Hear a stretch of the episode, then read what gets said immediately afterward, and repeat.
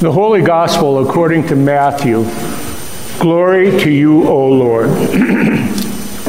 now, when Jesus heard this, that Herod had put John the Baptist to death, he withdrew from there in a boat to a deserted place by himself. But when the crowds heard it, they followed him on foot from the towns.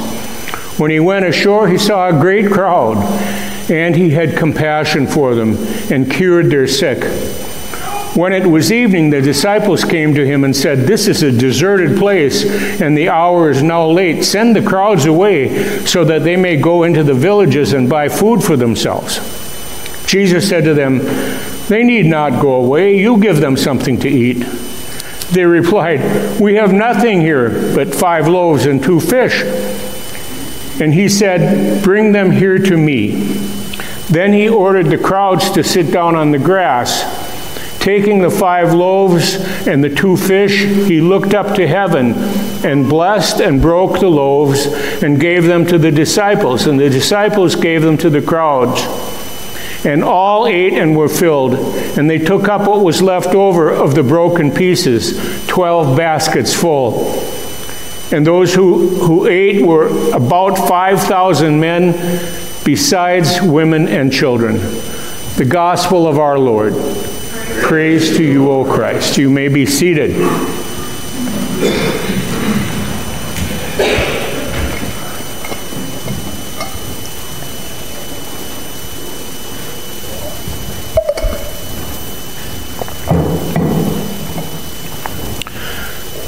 Dear friends in Christ, you are people loved by God and called to live as His holy children.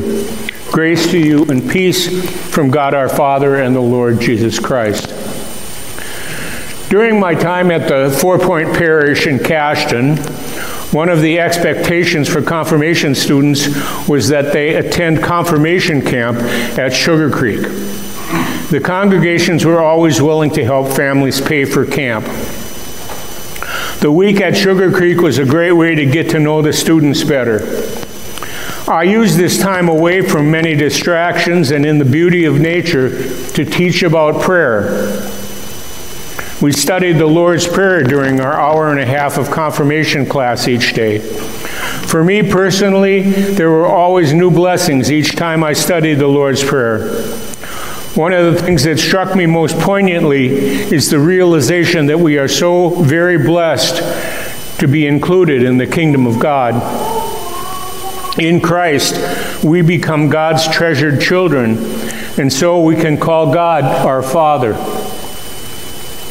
We learn to use God's name in prayer, praise, and thanksgiving. Because we understand the surpassing worth of belonging to God, we pray, Your kingdom come, Your will be done on earth as it is in heaven. When we pray this, we are expressing our fervent hope that others will learn to know Jesus, as well as our desire to grow in grace. We also are recognizing how wonderful it would be if God's good and gracious will were done all the time. In the Lord's Prayer, we ask for daily bread. We say, Give us today our daily bread. Note it does not say, Give me. We ask for all people we say, Give us. I believe it is God's will that all people have enough of what is needed for daily life. We can see that in today's lessons. The psalm says, The eyes of all wait on you, O Lord, and you give them their food in due season. It says that God is good to all, God is near to all who call upon him. You watch over all those who love you, the psalmist says. But unfortunately, not everyone loves the Lord. There are evil people in the world. The power of the devil is still allowed to have sway in many places. Our own selfishness sometimes opposes the coming of God's kingdom and prevents us from doing God's will. In the Gospel according to Matthew, Jesus talks a lot about the kingdom of God or the kingdom of heaven. In Matthew, Mark, and Luke, the message is the same. Jesus proclaims that the kingdom of God has come near and that people should turn back toward God and believe the good news. For the past couple Sundays, we've heard Jesus tell parables that compare the kingdom of heaven to ordinary life. Those who, those who listen and understand come to believe that the kingdom of God is by far the greatest treasure life has to offer. In Jesus, God's kingdom has come to earth. It has come near to us. Jesus is God with us in our lives today, just as much as he was in those fields and hills in Galilee. Our gospel lesson today illustrates how God's kingdom has come near in the person of Jesus of Nazareth.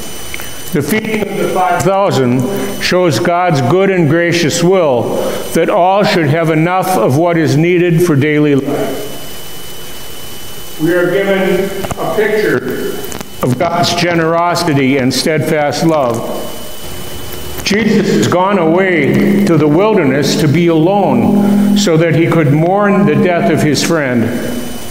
But the desperately needy, needy people saw where he was headed and, and got there ahead of him. Jesus would have been within his rights to send them away, but he had compassion for them and cured their sick. The kingdom of God was there with compassion and healing. When evening came, the disciples were worried about food. They figured the people should disperse and return to the nearby villages to buy food.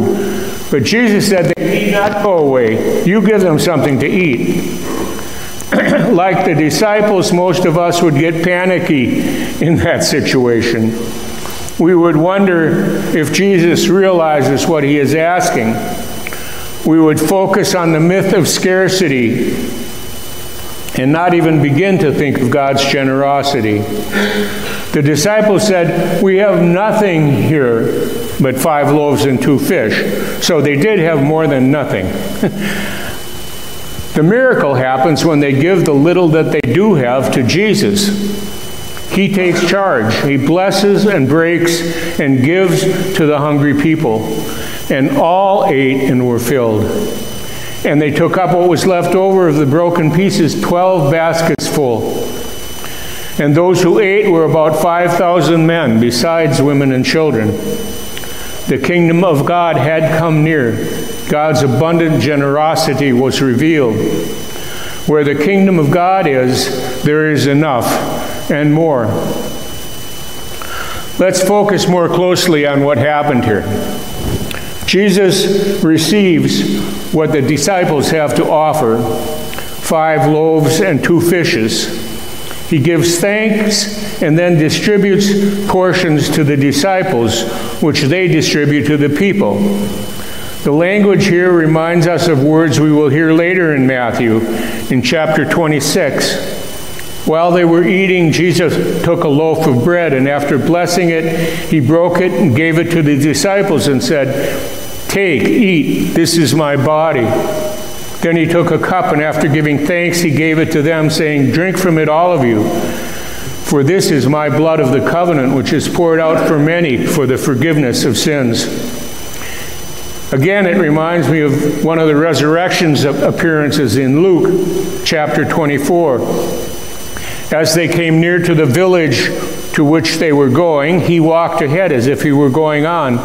But they urged him strongly, saying, Stay with us, because it is almost evening, and the day is now nearly over. So he went in to stay with them. When he was at table with them, he took bread, blessed, and broke it, and gave it to them. Then their eyes were opened, and they recognized him, and he vanished from their sight. They said to one another, Were not our hearts burning within us while he was talking to us on the road, while he was opening the scriptures to us? The miracle of feeding a multitude of people is recorded in all four Gospels. In the Gospel of John, shortly after feeding over 5,000 people, Jesus said, I am the bread of life. Whoever comes to me will never be hungry, and whoever believes in me will never be thirsty. We are so blessed to be able to come to Jesus and receive the bread of life. We are blessed to be a blessing. So we look for ways to share God's abundant love with those around us and with those around the world. That is what I believe is the will of God for the Christian church, which is the body of Christ, his presence in the world today. That is the mission of the church. Through you and me, God intends to bless and heal. God's kingdom comes to you and through you. God can provide all we need to do our part in God's mission. Amen in Jesus' name.